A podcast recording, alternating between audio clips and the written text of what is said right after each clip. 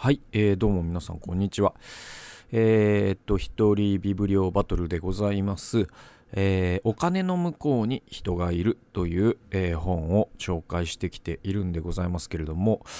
田内学さん2021年ダイヤモンド社、えー、ですね。あのまあ、前回本当にあの第1回は導入で、この本の中にある、えー、と18個かな、あのあ14個かな、の あの Q&A っていうのがあって、で、それをこう、あの、きっかけに、えー、田内さんがお金とは何かということを教えてくれる、そんな本なんでございます。で、えっと、今日から、あの、本文の方というかね、クエスチョンじゃない部分についても触れていきたいと思っております。えー、24から26ページです。はい。えー、こういう箇所ですね、えー、お金が生活を支えていると思うと、自分の財布の中のお金にしか興味を持てなくなる。しかし僕が一日を過ごすために数万人の人が働いている。たとえ一日中僕が家で過ごしていたとしてもだ。ほんとそうですよね。あの、電気のことを考えたってそうだし、水道だってそうでしょう。で、このパソコンとかね、あのパソコンを作った会社で働いてる人、その工場で働いてる人、まあ今 YouTube で見てる方であるならば、この僕の喋っているこのマイクをデザインした人、設計した人、組み立てた人、えー、それを流通させた人、Amazon の配達員の方がこれを届けてくれたということ、えクレジットカードというシステムを作ってくれた人、まあそういった人を一人一人数えていくならば何万人の人が、えー、一日を過ごすために働いているということがわかるわけですよね。えー、続き読みますね。朝起きて蛇口をひねるだけで水を飲めるのは水道代を払っているからではない。見えないところで多くの人が働いているからだ。水源地を管理する人、水質検査をする人、水道管を修繕する人、水を飲むことができるのは彼らのおかげだ。どんなにお金を払っても誰も働いてくれない無人島で水を飲むことはできない。一日を過ごすだけで無数の人々に支えられている。同じように、あなたが働くことは誰かを助けることでもある。家の中で家事をすれば家族を助けている。家の外では仕事を通じて見知らぬ誰かの生活を助けている。誰の役に、誰の役に立つのか実感実感しにくい仕事だって必ずどこかにお客さんがいる。あなたがもらっているお金をたぐっていけば、たどっていけば、必ず誰かにたどり着く。あなたは必ず誰かを助けている。仕事をしているということはそういうことだと。お金が燃えられるということは誰かが助かってるということであって。我々がお金払ってるってことは誰かに助けられてるってことなんですよね。だから、その財布の中だけでお金のことを考えてもお金のことはわからなくて、お金の向こう、財布の向こう側に広く、はるか広く広がっている世界、そして人々が暮らす社会というものを見えたときに、えー、財布の外にある世界が、世界を介在させる、その、まあ、血液っていう言い方も後で出てくるんだけど、えっ、ー、と、その道具でしかないっていうか、ね、お金っていうものが。だから先に労働ありきなんですよ。だから聖書の言葉で言うと、は、その、初めに言葉ありきじゃないけど、初めに労働ありきなんですよね。初めにお金ありきじゃないんですよね。この順番間違うと大変なことになるよって話なんですよ。え続き読みますね。社会はあなたの財布の外側に広がっている。僕たち一人一人は助け合っている社会の一員だ。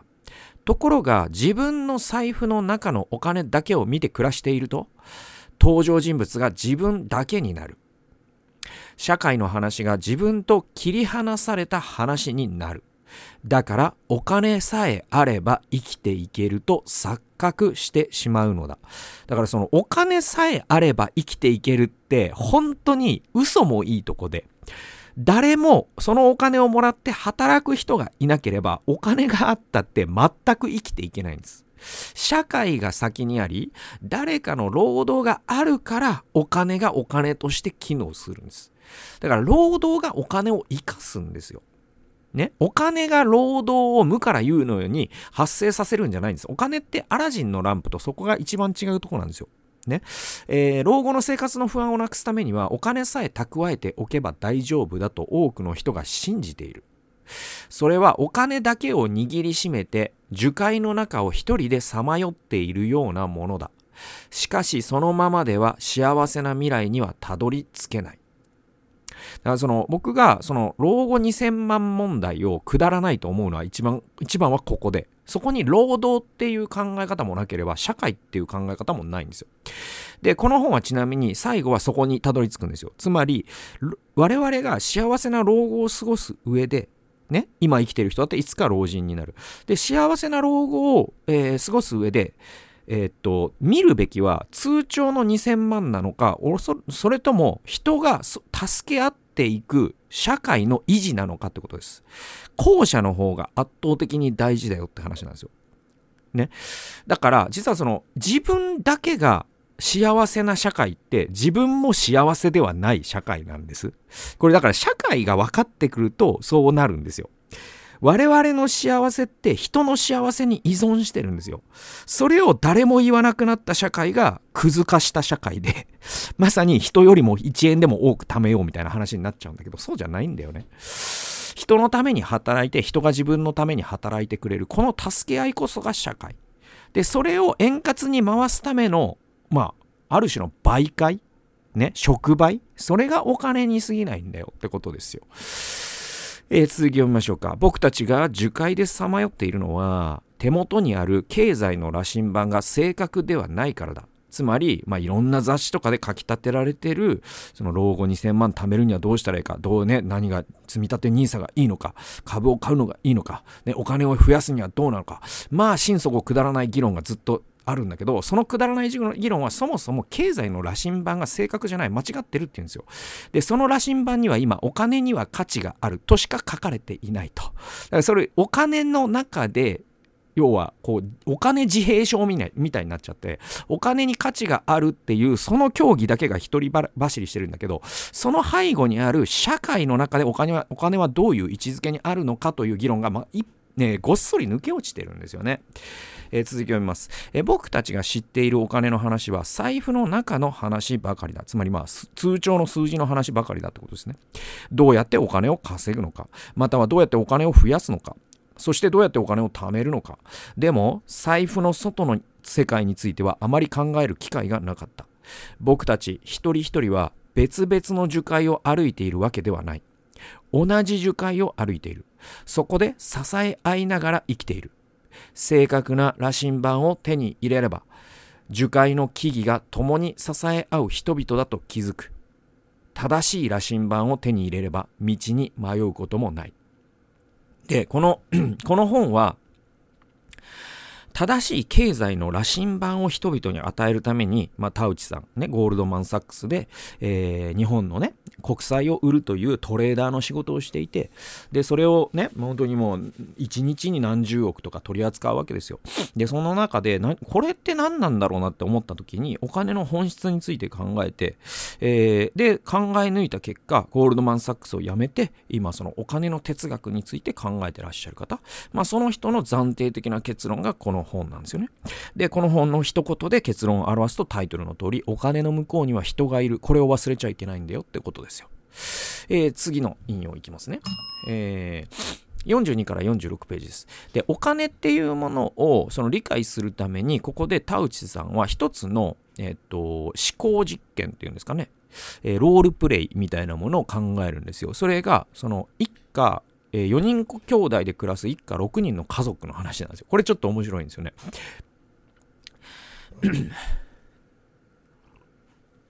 はい、すいません。ちょっとね、コーヒーをいただきまして。えー、42から46ページ。ここに、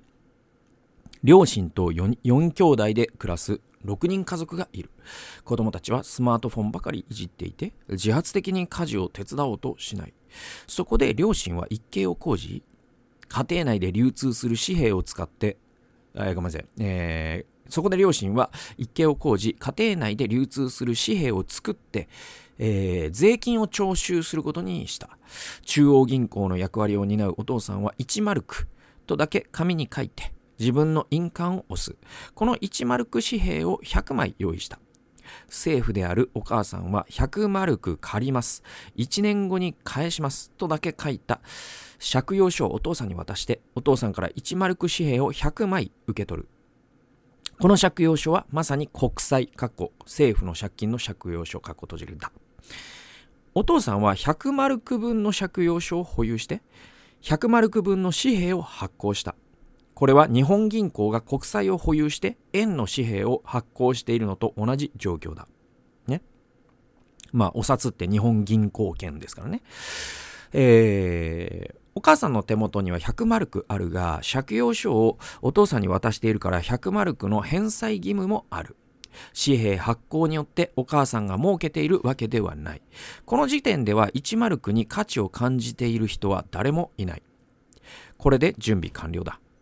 ある晩、4兄弟は夕食の準備を手伝わせられる。そのおだちんとして4人それぞれに1マルク紙幣が5枚ずつ手渡された。え、この紙は何？とつぶやく長男。長男を横目にお母さんが言う。これからはお父さんもお母さんも会社の仕事に専念します。みんなが自分たちで家事をして生活してください。その代わり報酬を出します。調理担当者には毎日10マルク払います。食器洗い担当者には毎日5マルク。洗濯には1回につき10マルクです。きょとんとしている子供たちに向かって最後にお父さんお、母さんはこう宣言する。そして今日から税金を払ってもらいます。税金を払わないとスマートフォンを取り上げます。ええー、スマートフォンが生活必需品の4兄弟にしてみれば強制力のある徴税だ。この瞬間、4人の手元にあるただの紙切れが価値を持った紙幣が誕生した瞬間だ。子供たちの視点では、マルクは価値ある存在になった一方、一家全体の視点では価値が増えたようには思えない。100マルクという紙幣が作られただけでは、この家の生活が豊かになったわけではないからだ。しかし、新たな紙幣と税の導入で、4人は自発的に働くようになった。調理担当の長男と食器洗い担当の次男は、みんなのために働く公務員だ。四男は洗濯え洗濯という公共事業を毎日1回受注している。家事が苦手な三男は毎日四男から5マルクもらって勉強を教えることにした。三男は塾を経営しているようなものだ。これで4人全員が税金を払えるようになった。マルクの導入によってみんなのためにみんなが働く社会が作り出されたのだ。しばらくすると税金の支払い以外にもお金を使うことが増えていく。長男は5マルクを次男に払って自分の部屋の掃除をしてもらい、次男は四男が積んできた花を4マルクで買った。こうして紙幣を使った貨幣経済は公的サービスだけでなく民間サービスにも広がり、家庭内に通貨として普及する。これが僕たちの使っている紙幣だ。この家庭内紙幣の例でわかるように、紙幣自体に価値はない。税金というシステムを導入することで、一人一人にとっての価値が生まれる。そして紙幣を手に入れるために、みんながお互いのために働くようになるのだ。えっと、だからこれね、えっと、ちょっと、なんだろうな、また僕今別なお金の本読んでて、それもちょっと田内さんか経由で知った本なんだけど、要はね、あのね、えっと、貨幣って、えっとね、2つの期限の説があるんです。1つが商品化し、えー、えっとね、商品、えー、商品貨幣論かな？うん、貨幣論、商品貨幣論だと思いますね。で、えっと、もう一つが、えっと、信用貨幣論ってやつで、要は期限が、その、金というものに本質的に備わっているのか、それとも、社会にはそもそも紙幣が存在する前から、え、ー、と、労働の貸し借りっていう概念が先にあって、その労働の貸し借りっていうものを記号化するための道具として紙幣が発明されたのか、どっちの順番が正確なんだいっていうのがあって、これがね、確かね、あのー、ロンドンビジ、え、ロンドン、なんだっけ、イギリスの、えっと、ビジネス誌があって有名な。で、そこが出してる機関誌で、えっと、信用貨幣論が今のその経済の、え経済学者の,、ね、あの主流のコンセンサスだっていうことが書かれてるんですよ。で、えっとね、結構ね、その、人文化人類学みたいな分野であの流通してる、えっと、人気のあるストーリーがあるんですよね。それがそのもともとねそのなんだろう島でさポリネポリネシアの島とかで、えー、暮らしている原住民の人があ魚が取れるところと肉が取れるところで、えー、交換を、物々交換をしていたんだけれども、それがちょっと運ぶのがめんどくさいね。だから貝殻にしましょうみたいなところからお金発生したよって、このストーリー皆さん聞いたことあると思うんですよ。これって、えっ、とね、商品貨幣論なんだよね。だけど、えっ、と、最近の研究とかだと、実はもっと古代のエジプトとか、メソポタミア文明とかの記録にあるのは、えっとね、信用貨幣論の方を裏付けるような証拠なんですって。それはつまり、貨幣の誕生以前に労働の貸し借りっていうのがあって、それが記録されてるんですよね。こいつはこういう、ね、こいつ、ね、こう A さんは B さんのために、えー、ね、これだけの賃、ね、その手間貸しをした、その北海道の言葉だと手間貸しっていうのがあるんだけど、要はその、その人が家を建てる時に手伝ってやった。だから、え B さんが家を建てる時には A さんが手伝うという約束をしよう。っていう、そういう、今でいう借用書があるんですよ。で、その後にもっと他の第3のプレイヤーが現れて、いや、僕は労働はできないんだけど、米は持ってますよみたいな人がいた時に、えっと、その信用創造っていうのが一つの記号である方がいいし、通貨単位がある方が便利じゃないですか。で、そういう順番で貨幣が作られていったっていう、えー、論の方が主流なんですよね。で、ここで、田内さんが、えっと、そのマルクね、えー、この6人家族の中のマルクの比喩で出しているのは、この信用貨幣論の話をしてるんですよ。で、えっと、ここで重要なのは、えっと、税金という、その、これもね、あの、いろいろ理論があるんですって。で、この徴税権っていうのが国家が持ってると。で、その国家が持っている徴税権の中に、一応日本の国の憲法だと、税金って円で納めないといけないわけですよね。で、アメリカの国の憲法、ね、法律だと税金はドルで納めないといけないんですよね。多分これね、えっと、僕もごめんなさいね、その税税法とかに詳しい人が違うと言われたら、ちょっと僕が認識が、ま、間違ってるんだけど、でも、あの、僕、今読んでる本の中で読んだことの、一応受け入れの、受け売りのつもりなんだけどね。だから、えっと、要は、えっとね、これってなんか現代貨幣理論 MMT っていうらしいんだけど僕は MMT の中にちょっとどうかなって思う考え方もそこに含まれててそれがそのなんだっけえっと MMT の中には何て言うのかなあのー、ちょっとねあのー、まあいいやその日銀の異次元の金融緩和の時とかに MMT 理論の人たちがあのー、そのプライマリーバランス論 VSMMT っていうのがあって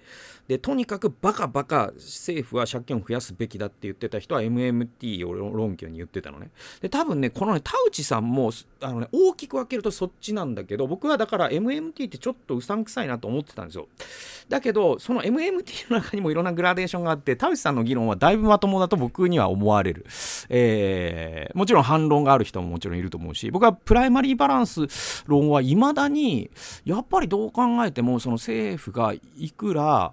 借金しても潰れないっていうのは違うなと思うんだよね。だからその IMF はプライマリーバランスが大好きで財務省も大好きでだからまあ麻生さんになっていくんだけどまあそれはさておきそれはさておきましょう。それはさておくんだけど現代貨幣理論ってこのことを言うらしいんですよ。つまりあの貨幣っていうもの、えっと、お金というもののし、え、が価値があるという担保が最終的にどこにあるのかっていうのはこれはいまだに論争が続いている分野なんですよ。で、それすらも分かってないのに使ってるっていうのが、まあ逆に言えば驚きなんだけどね。だけど、えっとね、その MMT 理論によれば、徴税なんですね。お金を担保づけるのが徴税なんですよ。で、それを比べるのに分かりやすいのが、あのー、ビットコインなんですよね。で、ビットコインってね、えっと、金本位制度ってわかります？えっと、ごめんなさいね。ちょっと、あの、ちょっとどの、どの、そのレイヤーの人に今向けて語りかけてるのがちょっとブレてて、ちょっとなんか、ごめんなさい、なんか分かってることを当たり前のことを言ってんじゃねえよっていう人と何意味のわからないことをずっと喋ってんのっていうその2人の人が僕の脳内の中にいてどのどこにピント合わせればいいのか難しいんだけどごめんなさいね。あの金本位制度っていうのがあります。はい。でえっとそれをその崩してニクソンショックが起きたんだよ。確かね。確かね。ごめんこれもあの固定相場制度から変動相場制度になったとかそういう歴史があって。でなんせあの貨幣っていうのは当初は金本位制度っていうので動いてた、えー、それはあの金っていうのはあの埋蔵量っていうのがそんなに変わらないわけ。でもちろんあの技術の進歩とかで未知の金鉱山とかもしかしたら球にはあるかもしれないからだけどそれでも、うんとねえーと、地球上にある金って50メートルプール2杯分とか3杯分とかなんじゃなかったっけ？なんかねそれを超えて20杯分には絶対ならないんだよね。うん。で、えっと、だからそこにボトルネックがあるというかその上限が担保されてるから、えっと、貨幣っていうものが、えっと、金と交換できる権利だったんですよ。金本位制度の時は。だから金と交換できるという限りにおいて貨幣というものは、えー、価値があるよだから金の価値が貨幣の価値を担保していた時代が金本位制度なんです。だから、えっと、連邦銀行、各国の、えっと、アメリカの連邦銀行だったりとか、日本の日本銀行だったりとか、えー、ね、ナチスの時代だったらナチの銀行とか、その国の銀行っていうのは、えー、地下の倉庫に金を蓄えてた時代っていうのが長くあった。えー、ところが、それをやめようねって話になった。それはもう歴史的な経済の激変だったんだけど、えー、そそっから、えっと、金にもうタグ付けするのやめよってなった。で、そうすると国はいくらでも貨幣を発行できるようになった。えこれがま日本のその今の借金が1000兆円になっても大丈夫な理由なんですよ。で、じゃあ価値ってどこで担保されるのっていうと、これは国の税金を円なら円で、ドルならドルで、ね、香港ドルなら香港ドルで、ね、元なら中国元なら元で、ね、えー、オーストラリアドルならオーストラリアドルで、ね、ポンドならポンドで、払わなければいけないという各国が言ってるから各国の通貨はその徴税権国の国家権力が徴税権をそれによって担保しているという意味において貨幣は貨幣として価値を持つのだっていうのが現代貨幣理論っていうらしいんですよ、はい、僕も最近知ったことなので不勉強で間違ったこと言ってるかもしれないんだけど要はそういうことなのね。でこれね結構ビットコインの話聞いてなるほどなと思ったんだけどビットコインって金本位制度らしいんですよ要は。えっとえっとねビットコインってね、えっとね、2100万 BTC っていう、えー、単位以上は絶対に発行しないよっていう約束をしてるんですね。あとそのマイニングっていう仕組みがあるんだけど、そのマイニングもその2100万に近づけば近づくほどもう不可能な領域に入ってくるから、まあもうブロックチェーンっていうね、僕もその詳しい中身まではわからないけど、そういうことになってるらしい。えっと、だから要は金なの。ビットコインって。だから金だから価値があるってことなの。希少価値において、そのデジタルな希少価値なんだけど、その希少価値がビットコインの価値を支えてるっていう意味で、えっ、と、ビットコインというのは、えー、金本位制度なんですよね。で、本質的にはね。えー、だけど、えー、皆さんここで重要なのは、ビットコインで納税することができないってことですよ。ね？日本国は、ビットコインでの納税を認めてないはずです。ね。で、江戸時代は米で納税してたけど、それが明治になって貨幣になり、で、それからは米で納税も認めてないですよね。そうですよね。牛乳で納税も認められてないですよね。労働で納税、これも認められてないですね。我々が納税義務を国民として果たすためには円を稼ぐ以外ないんですよ。で、これこそが貨幣が貨幣として価値を持つということを担保しているのだっていうのが現代貨幣理論ってやつででこの田内さんのこの6人家族のマルクリ、ね、マルクモデルっていうのは、えっと、現代貨幣理論のモデル化なんですよ。つまり、えっと、おお母さんが徴税するよ。それはお父さんの印鑑があるマルクだけだよって言った時に初めて国の経済が回り始めてますよね。で、だから、その、このモデルで言うと、じゃあ貨幣の役割って何なのっていうとお互いがお互いの能力を用いてお互いの役に立つということを円滑に進めるための媒介なんです。これがお金なんだよ。っていうのが田内さんのこれから始まる議論の根本にある思想なんですよ。でこうやって考えていくとそのお金っていうのを財布の中身の出来事、まあ、ポケットの中の戦争っていう本があったけどその通帳の中の数字じゃなくて通帳の向こう側にある広い世界社会とつながりそして人々と連帯していくためにお金は良いものにもなれば悪いものにもなると。そういう捉え方でお金を把握していくことが僕はそのなんだろうな、その投資の教育をするとか、なんかそんなくだらないことをするよりは、こういったことを学ぶことの方が100万倍大切だと思うので、まあ、この本なんかどうしても紹介したかったって話ですね。ということで、まあ、今日はちょっと短いですけど、この辺にしときましょうということで、また第3回に続いていきます。最後まで聞いてくださってありがとうございました。それではまた、えー、次回の動画及び音源でお会いしましょう。さよなら。